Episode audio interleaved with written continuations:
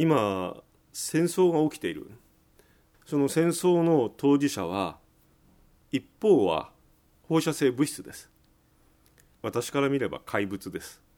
えそして一方の当事者はその怪物を何とか封じ込めようとする人間の側。でも私が怪物と呼んだ敵はとにかく自分で熱を出して私たちに襲いかかってこようとするというそういう性質を持っている。それを防ごうとするとできることは一つ。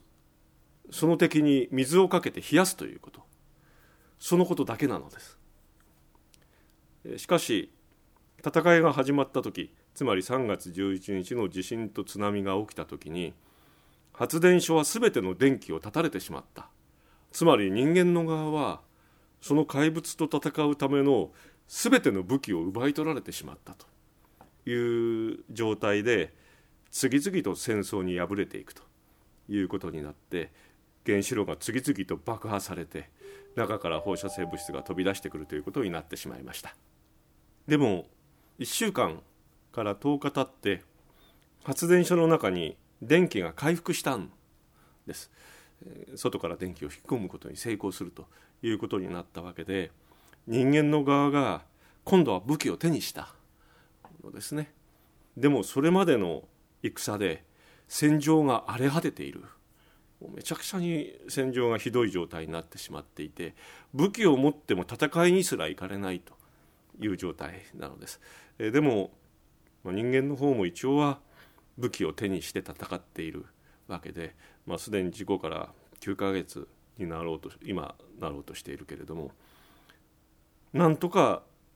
暴れ出そうとする怪物をこれまでできるだけ外に出ないようにということで封じ込めてきているわけで、えこの戦いは多分予想もできないようなことが次に起こらなければこの状態を続けることぐらいはできるだろうと私は思っているのです。ですからすでに広島原爆数百発分に相当する怪物が表にもう自分で吹き出して飛び出してきてしまったけれどもえ残りの数千発分の怪物を今のまま封じ込めることはできる可能性が強いと私は思っているいます。えでもそれが自己収束に向かっているという言葉で言っていいかどうかは分かりませんもう今までにもう途方もない敗北を続けてこさせられてしまったわけですから、